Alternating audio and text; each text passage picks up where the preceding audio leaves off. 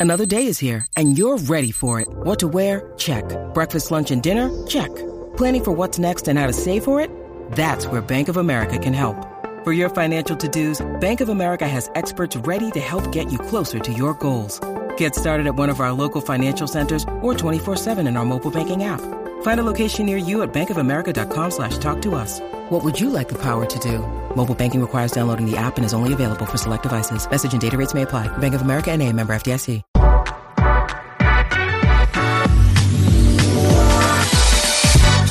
Welcome back into the Nick Bob podcast. Uh, I am taping this. It is uh, Sunday, January 8th. It is about 6 o'clock in the evening.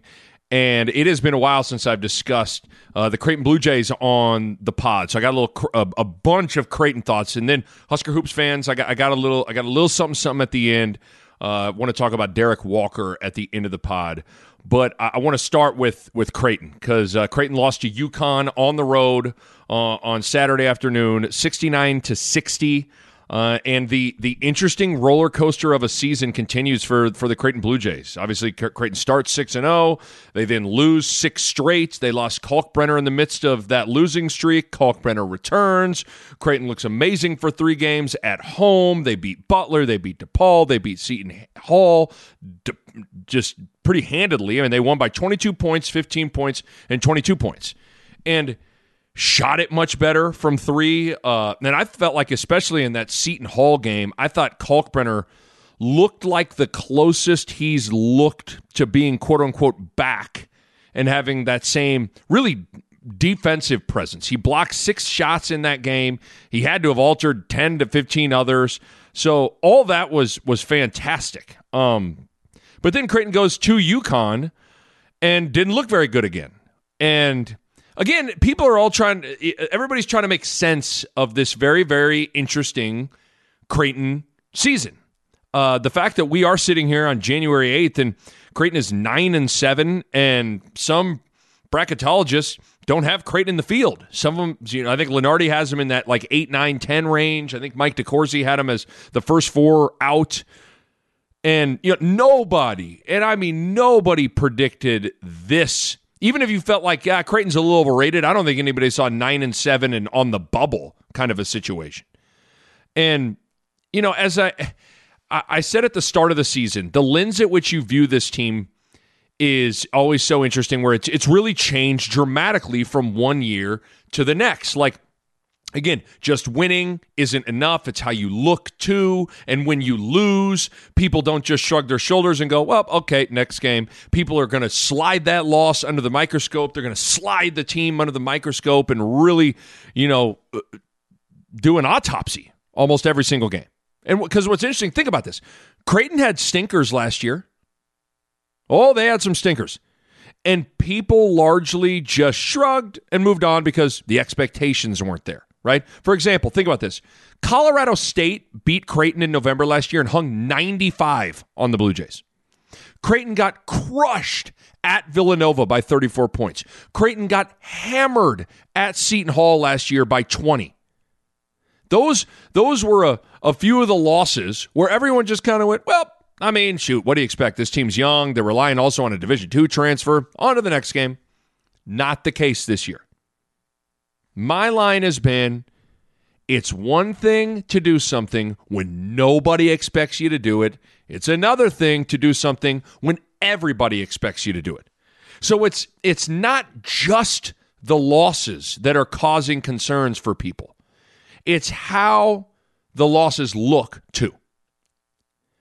Because the one thing we all need to keep in mind as we really we we do what I'm saying we're doing, we're like sliding Creighton under the microscope and we're going to look at it like the one thing to keep in mind even with acknowledging the reality of the situation for Creighton in terms of their expectations and the lens at which they're being viewed, Creighton has played a brutally hard schedule. KPI, strength of schedule, Creighton, they have they have Creighton ranked as the sixth hardest schedule in the country. Sixth. Now, Jays fans may be upset with how that UConn game unfolded and all those sorts of things, but you know, keep in mind, UConn, they're ranked fourth in the country. They're a good team. They're a really good team. Just a couple weeks ago, they were they were undefeated.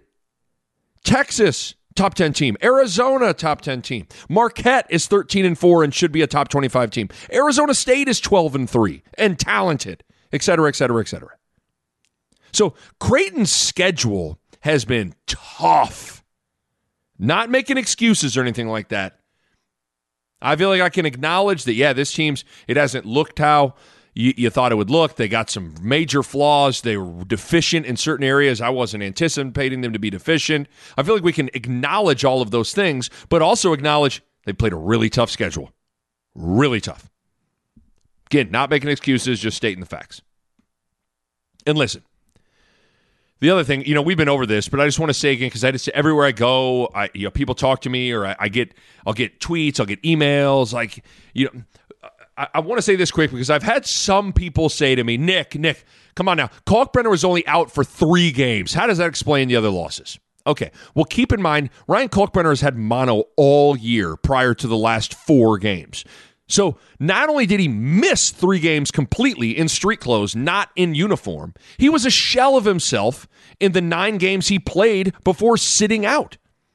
Another thing to just kind of keep in mind. It's it's not like Kalkbrenner was 100%, then he missed 3 games and now he's back to being 100%. He's he's been struggling with his health from the start of the season. He missed 3 games. He couldn't practice while he was sitting out. And I think now he's just starting to get his flow back, get his legs under him, get him his get his rhythm back. I'd I'd say he's been close to 100%. He, he's been close to 100% in maybe two or three games this year, max. That might even be. I'd, I'd be interested to hear. Ask, I'd, I'd be interested to ask Kalkbrenner. Then. How many games do you feel like you have been 100% when you've taken the floor? I wouldn't. It wouldn't stun me if Kalkbrenner would go none. It wouldn't stun me. So just food for thought as you assess, right? Tough as hell schedule, sixth strength of schedule according to KPI, sixth toughest. And Kalkbrenner's been hurt for more than just three games, right? But let's get into the UConn game. Because, you know, that game, again, 69 to 60, Huskies beat the Blue Jays. That game took on a lot of the same themes from this from this year and the other losses from this season that that this game also had something that was a little bit unexpected and a, and a handful of other things that stood out to me.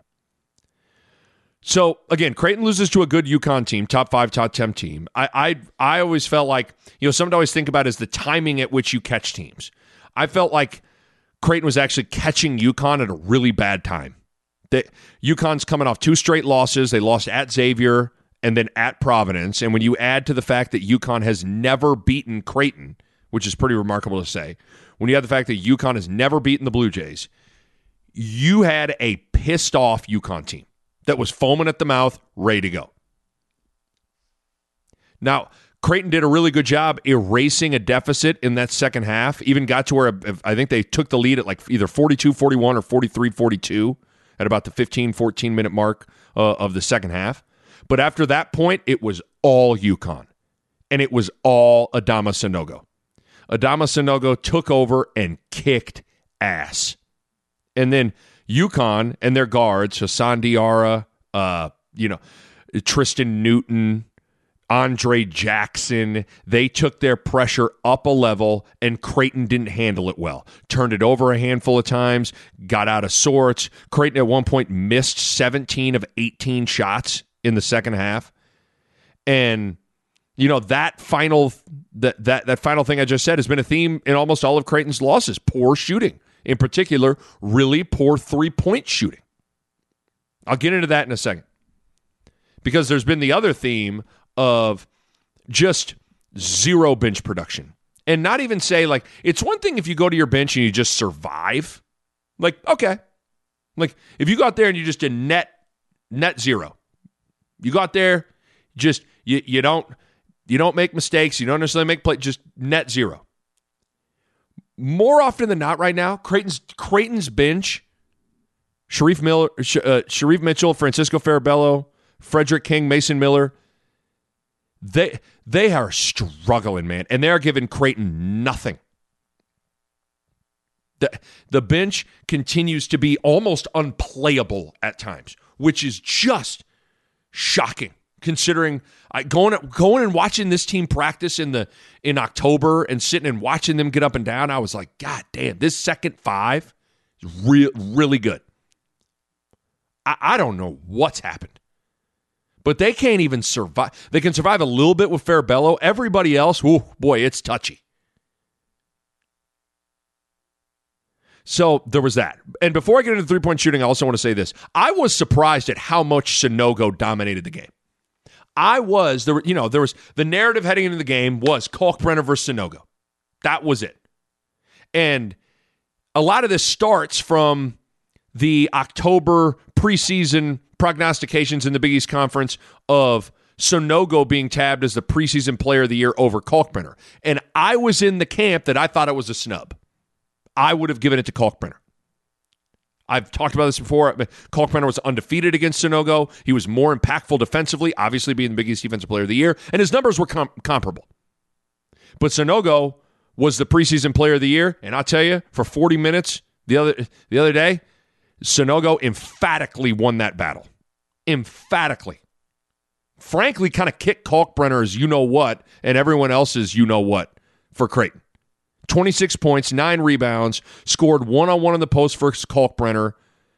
And again, when not only was it 26 points, when his team needed it after Creighton seized momentum, made a huge run, took a one point lead, Sanogo took over the game for about three, four minutes.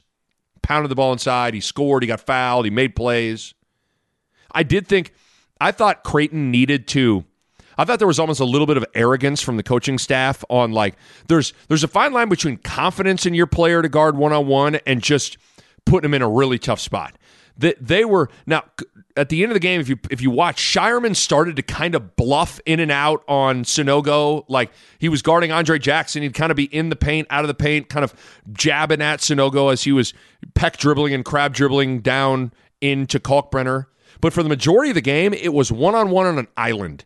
And I don't care who you are or how good you are defensively. If you're playing a good offensive post player and he's able to crab dribble, crab dribble, crab dribble, crab dribble, bang, bang, pivot, pivot, spin, pivot, like he's gonna score if he's worth a shit. And Adama Sanogo is worth more than just a shit. He's the shit. He's really good. I thought it was a mistake I don't, you know, yes. Can he handle can he handle Kalkbrenner one on one? He being Kalkbrenner, yes. But for 40 minutes, one on one on island, no help, nothing? Ew, I didn't love that. I didn't love that. But it was, with all that being said, I was a little surprised at how much Sanogo was able to have his way. Now, again, maybe Kalkbrenner's still finding his way back from mono. You, you got to give credit to Sanogo. I mean, he Sanogo was the best player on the floor. He was the best player on the floor.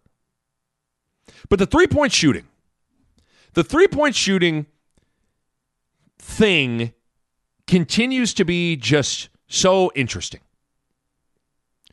Poor three point shooting has been a common denominator in a lot of Creighton's losses, and especially in all three true road losses.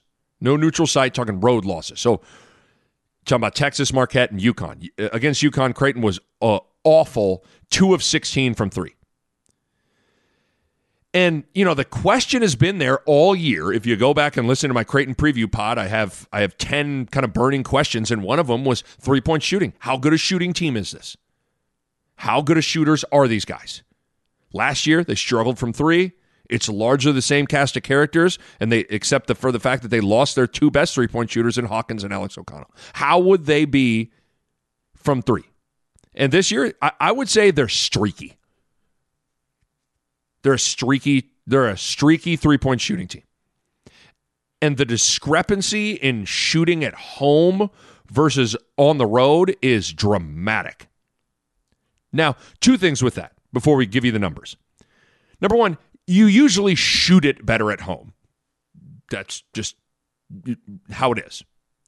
And then number two, Creighton's three road losses are the three really good NCAA tournament teams in Texas, Marquette, and UConn. Those are potentially three second weekend teams. So again, we got to keep that in mind. But nevertheless, it is jarring how poorly Creighton shot it from three on the road. So at home this year, Creighton is shooting 37% for the season from three. At home, which 37% as a team, that's pretty good. The last three games, Butler, DePaul, and Seton Hall prior to this UConn game, Creighton was 35 of 72, a scorching 48% from three as a team. Then they go on the road, two of 16 against UConn. And to expand that, three true road games for Creighton this year at Texas, at Marquette, at UConn. Creighton, that you might want to pull over if you're if you're driving right now. Creighton is 10 of 63 from three, an embarrassingly bad 15% from three. The Nick Bob podcast is brought to you by Pella Windows and Doors, and I want to talk to you guys about energy efficiency. And if you go into Pella's website right now, you look at it, and how about this? One, two, three, four, five different types of windows or doors by Pella won the Energy Star 2020 Most Energy Efficient Award. That's big time stuff right there. And they achieved that in a couple of ways. They got insulated glass, which slows the heat transfer, keeping your home at a more comfortable temperature. They got types of low E glass, which is a glass coating that has been optimized for your climate. They got triple pane glass, which you can upgrade to for increased insulating airspace. And within all of that, one of the keys is proper installation, which is key for window and doors to perform at their best. And you know the Pella experts are excellent at that. Bottom line, energy efficiency matters in making your home more comfortable, and Pella windows and doors are at the top of the line when it comes to energy efficiency. Check them out online, PellaOmaha.com. That's PellaOmaha.com. 10 of 63. That significant of a discrepancy is crazy. To go from shooting 37% at home to shooting 48% the three previous games leading up to this, you know, this game, or when you comp- when you compare it to the three road games, it's amazing. So it, it you know what's tough is like they're clearly Creighton is clearly capable of of shooting it well. They clearly collectively can make a lot of threes. But right now, outside of Baylor Scheierman and Trey Alexander, nobody's really shooting it well. And I'm not sure anybody's really a, uh, a, uh, someone that I would consider to be a great shooter. Like Francisco Farabello is in a crazy shooting slump. And then Arthur Kaluma and Ryan Nembhard are just, they're just pretty average you could even say below average shooter. Like they're low 30% guys. And this is over a, like a pretty good sample size. And, you know, it's interesting. Greg McDermott, and even I've said this, I, I, think I've said it on the air in a couple of games I've been on the call for FS1, the Butler game, the Seton Hall game. I've talked about this. But Greg McDermott has, has had this theme and saying, like, listen, it's a it's a make shot, miss shot game meaning we can we can analyze and dissect a whole bunch of things with the game, with the team, with all this stuff. But a lot of this comes down to to open shot. Did did the ball go in? Did it not? And when he talks about that, he's not wrong. Because lots of the same shots, you go run the tape, lots of the same shots in the Marquette game, in the Texas game, in the UConn game, all three losses that Creighton missed, they made against Arkansas, against Texas Tech, against Seton Hall, against DePaul, against Butler, et cetera, et cetera, et cetera. Same shots, same looks, same players. Some games they've gone down, some games they, they haven't. So it's tough. And, you know, it was interesting. So Joel Lorenzi, Omaha World Herald, uh, Jay's beat writer, you know, he had an exchange with, with Greg McDermott that, that he posted on, online uh, in the postgame uh, press conference where, you know, he was asking Greg McDermott about this make shot, miss shot motto. Um, and, you know, Greg McDermott kind of doubled down on it. You know, so Joel asked McDermott, I'm just reading the transcript here. Uh, Lorenzi asked the question, uh, it feels like with as many games in as we are into the season, you've had quite a few games where you sit here and you're saying it's a miss, it's a make shot, miss shot game. McDermott interrupted and said, I'm going to continue to say that. Joel Lorenzi said, Sure, but is there a point where you've reached your limit on that front? Greg McDermott said, Nope, nope. goal of basketball is to make them take the worst shots you can and for your team to get as good a shots as you can. That's his quote. So it's tough. Again, Greg McDermott's not wrong. I think the cynical reaction to that is saying, okay, that may be true, but do you, are you seeing things how you want to see them to think that a good shot is an open three for some of these guys? Right? Like, I don't know.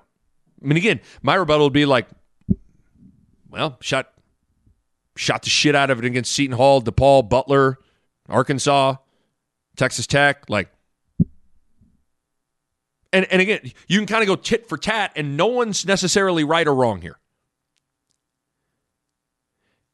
And what's hard is I'm not really sure what the answer is. Like, I don't know what people want from Greg McDermott. Like, you want you want to tell Ryan Nembhard to not shoot an open three? You, are going to tell Francisco Farabello to turn down a kick out corner three? He's open, feet set. Arthur Kaluma, no more three. Like he's done. You're done. No more threes for Kaluma? Of course not. So sometimes I think we we kick and scream at things, but we, but when you have to get into the solutions business, what's your answer? Ah, Creighton can't shoot, man. Just stop. So just no nobody. So the only people that can shoot threes are Scheierman and Trey Alexander. That is that what we're saying? Like, what are we saying, really? Nobody should shoot a three unless it's like one second of the shot clock and they have to. I mean, really? You, is that is that that's the answer? Because I don't know about that. Because I don't necessarily see a team that's settling for a bunch of threes. It'd be one thing like like the one game I felt like, you know, there, there's certain games. Now again, a lot of them are open, so it's hard as I even say this. Like when they took 43s against Nebraska, it's like maybe turn down one and get into the lane right? 40's a ton. It only took 16. It's not, it's not a ton. I don't think they're necessarily settling for threes or hunting bad threes. Now, I'm never a fan of when you know when Arthur you know, Arthur starts trying to be like Damian Lillard and shoot it off the bat, or or you know Nembhard does the same thing. Like I'm I'm not a huge fan of that, but when it's in the flow and it's you know penetration, kick, extra one, yeah, Nembhard step into that thing and shoot it. So again, Greg McDermott's not wrong. But I think it's it's it's certainly something that's interesting to look at from a number standpoint. It's like, man, some of these games, they're not just poor from three, they're woefully bad from three. But but here, see, this is the thing that that I, this is what I'm taking away from all this. The here's the thing about all this. You want to know one of the biggest differences between a good team and a great team? Good teams can only win when they play well and shoot it well. Great teams can still win when they don't shoot it well. Let me say it again. One of the biggest differences between good teams and great teams. Good teams can only win when they play well and shoot it well. Great teams find a way to win even when they're not shooting it well and they're not even playing that well. Great teams find a way. Great teams find a way even when they don't have their A game, when they're playing that well. And by oftentimes when when by don't play well, that usually means they aren't shooting it well. And to me, that is what Creighton is missing right now, in my opinion. I think a lot of people, and I understand it, are getting really caught up in just focusing on the number from th- the numbers from three.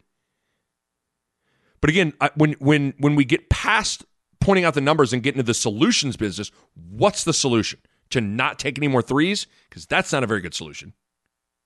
And again, they're capable of it, of it being making them. So for me, I think people are getting caught up in that, and I look at it and going, okay, you, you even when you go two of sixteen from three, even when you go four for twenty seven from three, even when you are struggling from beyond the arc and you can't throw it in the ocean, can you still find a way to win? And to me, that's what Creighton's missing right now. Nebraska game, shot it bad, lost. At Marquette, shot it bad, lost. At Texas, shot it bad, lost. At UConn, shot it bad, lost there is an intangible quality that really good teams have. And it can be hard to capture and hard to create. But it is that simple quality of finding a way to win. Close games, games where you don't play well, games where you don't shoot it well, can you still find a way to win? Bruce Rasmussen, former Creighton athletic director, one of my favorite guys on earth. You know, I've talked I've talked so much basketball with that guy. It's amazing. And and he he always kind of has this school of thought and this saying that it's more than a saying, it's more just kind of like a, a, a mantra, school of thought that he, he always talks about how okay, so think about a basketball season. Let's say it's a 30 game season. Okay. You're you're probably gonna have 10 games where you play great. You just you're rolling, Guys are connected. You're shooting it great. Everything's clicking. You're probably gonna have ten games where it's where it's like that. Then you're probably gonna have ten games where you just play average. You're just okay. You shot it okay. Everything's just okay. You're not bad, but you're not rolling and playing great. And sometimes you're going to have about 10 games where you just don't play well. You just don't have it. You're missing shots. You're out of sync.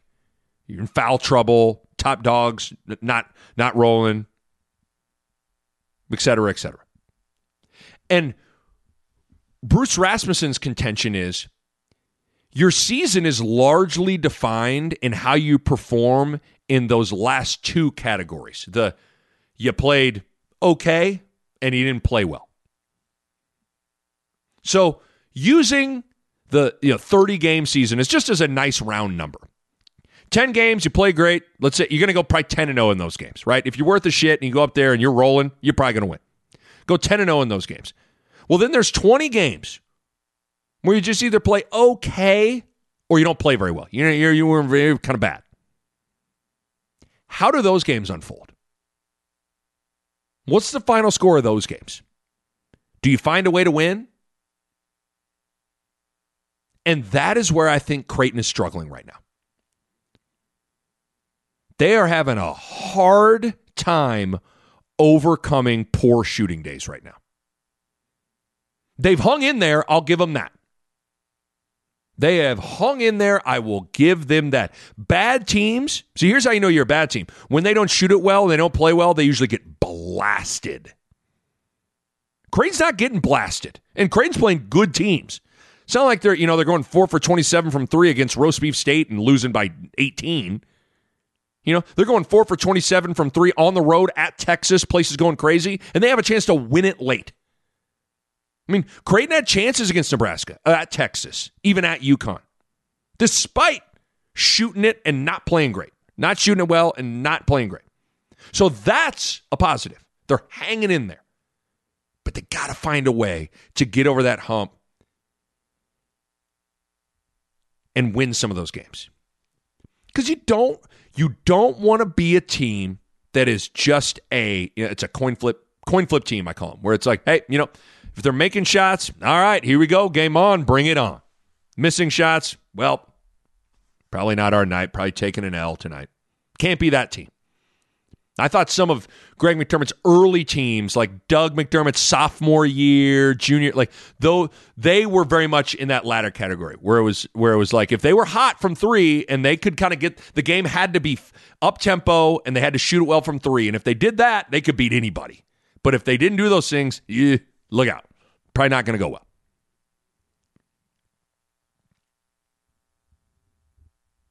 And again, the thing that the thing that I admired about last year's team was they were excellent at finding a way to win. They were good in close games. We've been over those numbers. And they won games despite not shooting it well from 3 really all year. They won games with their defense. They won games with their grit and their fight and their togetherness. Even even Creighton's Sweet 16 team a couple years ago with Zegarowski and and Ballock and and Damien Jefferson and Denzel Mahoney and Christian Bishop, like that, that team got to be pretty good at winning grinders and winning when they didn't light it up from three and winning even when they, they didn't play that well. Creighton's got to find that. Because I'm going to tell you right now, This team's talented. This team doesn't have the firepower of Doug's teams from three. This team's talented, but this team doesn't have the firepower of that 2020 Big East championship team. Zegarowski, Ballock, Ty-Shon, that's a that's a big time shooting trio of guards. Those three guards could all hit five or six threes in a game. This team doesn't have that. And this team right now, for for whatever reason, also just isn't quite as good in transition as some of these other Creighton teams we've talked about in the past. There's just not. I don't know what it is. There's not. It's weird. They on paper, you're like, man, Kaluma, Alexander, uh, Scheierman, Nembhard. Man, Alexander can bring it. Nembhard can bring it. Scheierman can bring it. Kalkbrenner can run for a big guy. Kaluma in the open floor, fucking forget about it. Like, but in the in transition, it's like, ugh. it's just not quite good. Remember Ballock, Alexander, Zegarowski, Christian Bishop. Like, remember them in the open floor? Get your popcorn ready. It was showtime when they got out in the open. Remember Maurice Watson, Khyri Thomas, Marcus Fight? Like, it was showtime. This team, eh, okay, from in, in transition. So when Creighton isn't making threes and they're they're not getting a ton of transition baskets, they're kind of getting bogged down at times and struggling to score for stretches in the half court. I think I think what a lot of this comes down to is this is where Ryan Kalkbrenner being sick and missing games and working his way back is at the heart of of all of this because when he's not right or he's not on the floor or he's not fully himself Creighton's defense erodes pretty good, and Creighton overall erodes pretty good.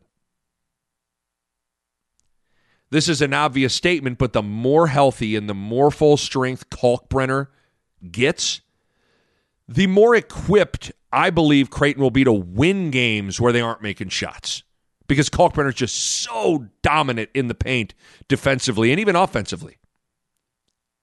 That is where Sanogo dominating the game against Kalkbrenner was just a killer. Really, they they could have they could have messed around and won that game if Sanogo wouldn't have just gone Kevin McHale on that ass. So, you know, again, Kalkbrenner usually always emphatically wins those battles, and that's what allowed for Creighton to win a lot of games last year when they weren't necessarily lighting it up from beyond the arc. Now, Here's you know what's odd? And and there's sample size with some of this stuff, and some of these these numbers have to do with a little bit of last year uh, to a certain extent. But Creighton's KenPom defensive rating. It, what's weird is it's almost the exact same right now as it was at the end of last year. So last year, Creighton finished the year 19th in KenPom's defensive efficiency ranking. Right now, they're sitting at 24th. But does it, but last year's defense felt way better right now to me. So it's just odd.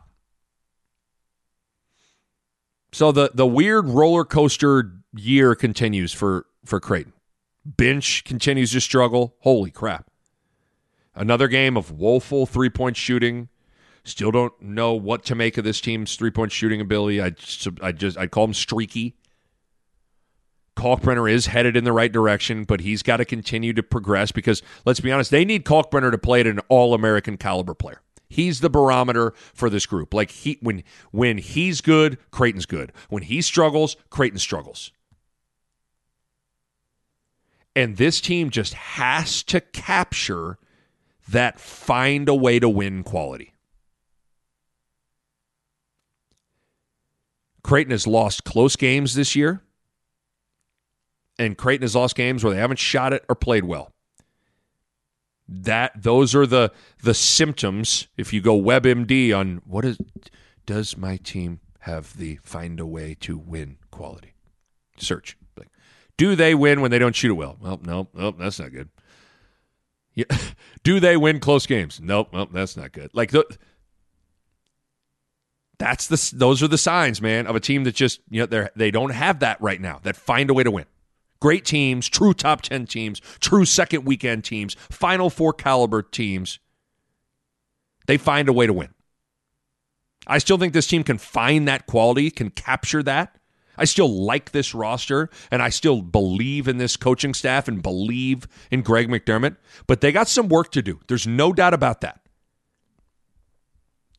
And I'll continue to say I still worry about this team's leadership.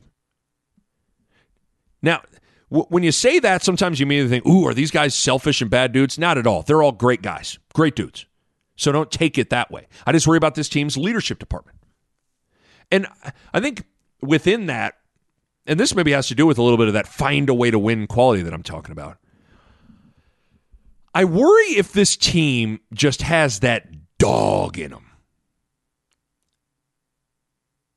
Like, excuse the language here, but like that fuck you, we ain't losing this, refuse to lose, refuse to lay down. Like, does this team have that? Marcus Zegarowski had that. Marcus Zegarowski took the floor angry and pissed off that you even had the audacity to step on the floor against him. Damian Jefferson got to be that way.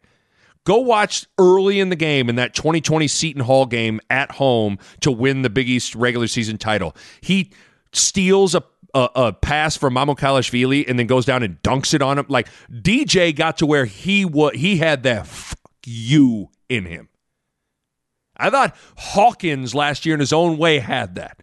Doug McDermott had that. Grant Gibbs had that. Ryan Sears had that. Had that like you were going to have to literally decapitate Ryan Sears on the floor if you were going to beat him.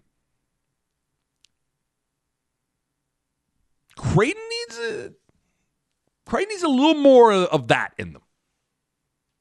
They showed flashes of it. I thought I it's one of the most exciting moments I had watching this team was watching that when Nembhard had the dunk against Arkansas in Maui. There seemed to be a little bit of that. Fuck you, no way. You think you're beating us? Come on. But since that point, it's kind of that that dog, that just that you you guys know what I'm talking about. Just hasn't really been there. They got to find some more of that in them. So there you go. Doesn't get any easier this week, by the way. Creighton's at Xavier on Wednesday. By the way, I, I actually think Xavier's the best team in the Big East right now. I was asked that question with Andrew Rogers and Damon Benning on, on Coffee and Cream on their their morning show, and I I'd, I'd pick Xavier right now. Like I think at this moment, in in right now, snapshotting, freezing the, this moment in time, I think Creighton's the best team in the league. They're really good, man. And then Creighton's got Providence at home on Saturday, and Ed Cooley has that team rolling. The Friars have won nine in a row. So the tough road continues, man. Again, I still I refuse to give up on this team. I refuse to do it. I still think it's in them. I think they're going to put it together. There's nine weeks. So, again, I'm taping this. It's Sunday, January 8th. There's nine weeks to Selection Sunday. Nine weeks from today, I'll be holding a bracket. Now, as I say that, like glass half full, you kind of think, oh, that's plenty of time to get it rolling. Nine weeks, plenty of time. Glass half empty is, holy shit, nine weeks. Creighton's up against it. They're running out of time. They got to get it going. I tend to be a little bit more optimistic. But there definitely needs to be some urgency to get this thing rolling. Again, hard to believe that that some people like it, it, imagine in October saying that Creighton's going to be nine and seven and a bubble team, and, and on January eighth, you'd have been like, "Well, you're crazy." So again, I refuse to give up on this team. Refuse to do it like the roster too much, like the coaches too much. We'll see if they prove me right, and a lot of other people write too. All right, let me shift to uh, to to Derrick Walker for a second here. Um, so Dirk, Dirk Chatelain kind of stole my exact thought as I was flipping back and forth uh, between Creighton's Creighton's game and then Nebraska's game against Minnesota. So Dirk tweeted this. He goes, Uh, Dirk Chatelain tweeted Over the years, Nebraska has received a lot of criticism for a lack of player development, justifiably. But Derrick Walker's improvement the past two years is beyond impressive. Barely looks like the same guy. His craft is comparable to any post player you'll see in college basketball. And that was I, that was my main takeaway is I'm watching Derrick Walker just control the whole game against Minnesota. Walker had 22 points, 8 rebounds, 7 assists against the Gophers and was just awesome. I thought like man, it is hard to believe that this is the same Derrick Walker that I've watched for a couple of years prior to this. He's been um, I think that was his 11th game playing this year. He's been amazing this year. And I was really thinking about it on that player development tip that Dirk was getting was talking about there. Like in the past 20 years, I can't really think of a player that has improved more at Nebraska than Derrick Walker has. From like when they arrived, two, three, four years later, like what they were. I'm, I'm hard pressed.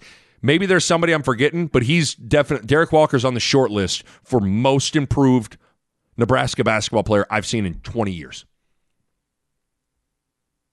Because I'll be, can I keep it real with you guys for a second? I used to always internally roll my eyes a little bit when I'd hear that Derrick Walker was the answer when he was redshirting. It's like, okay. And he, even when he was was out at the start of, of this year, like I would hear, like, hey, once once Walker's back, Nebraska's going to take a huge leap. I was like, okay, all right,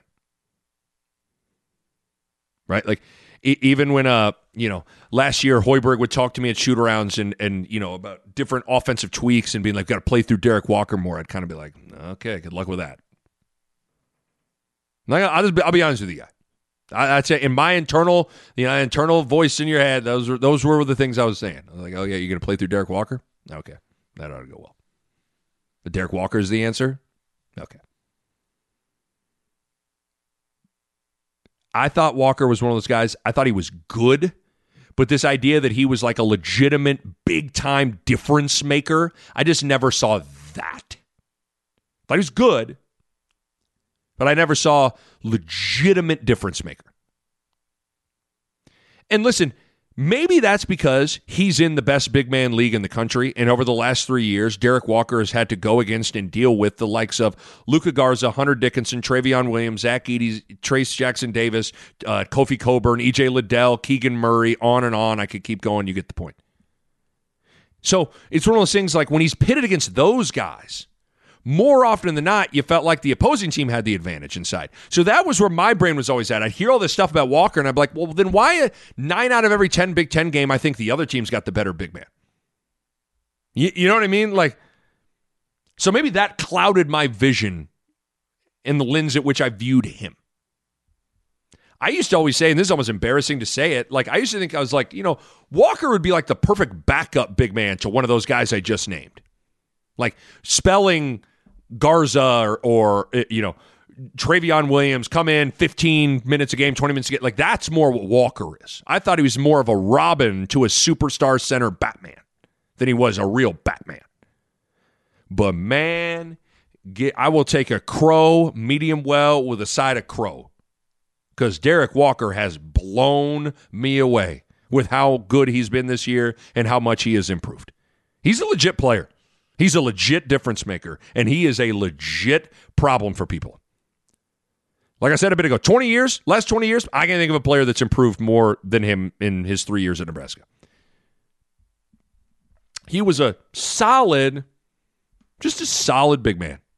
He went from, he was five points per game two years ago to nine points per game last year, and now he's averaging 14 points per game. He's always efficient from the floor but he's got a really unique skill set at that high post, mid post kind of area where he's driving at people.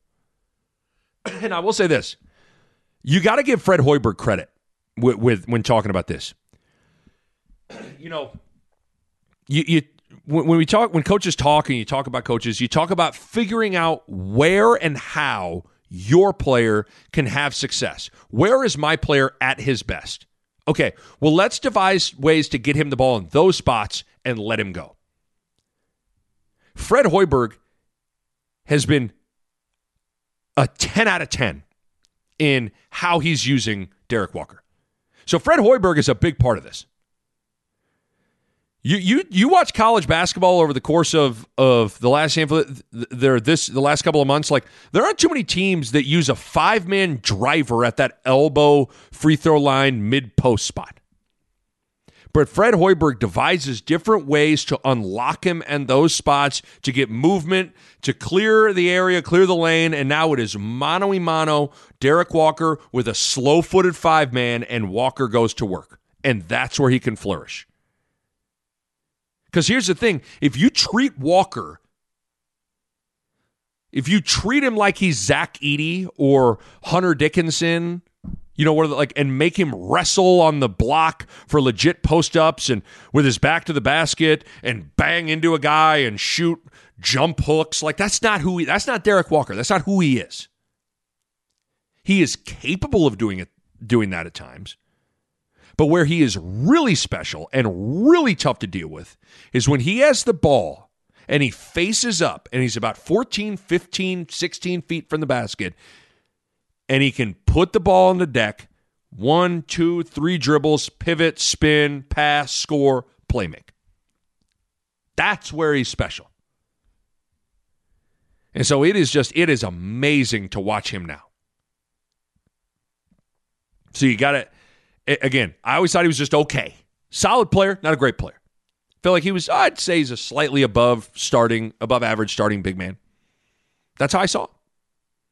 But man, is he proving me dead wrong last 10 or 11 games. He's proven he is more than that. So kudos to Walker for putting in the work and continuing to prove, but this is also a testament to you you sometimes everybody for as good as we all think we are, we being players, like we need help. We need coaches to put us in the right position to do our thing, to flourish. And Fred Hoiberg, I don't think there's any coach that has a better understanding of where his best player can go to work than Fred Hoiberg does with Derrick Walker. So kudos to Hoiberg for coaching to your players' strengths as well. Impressive. A Herd at Sports Network production.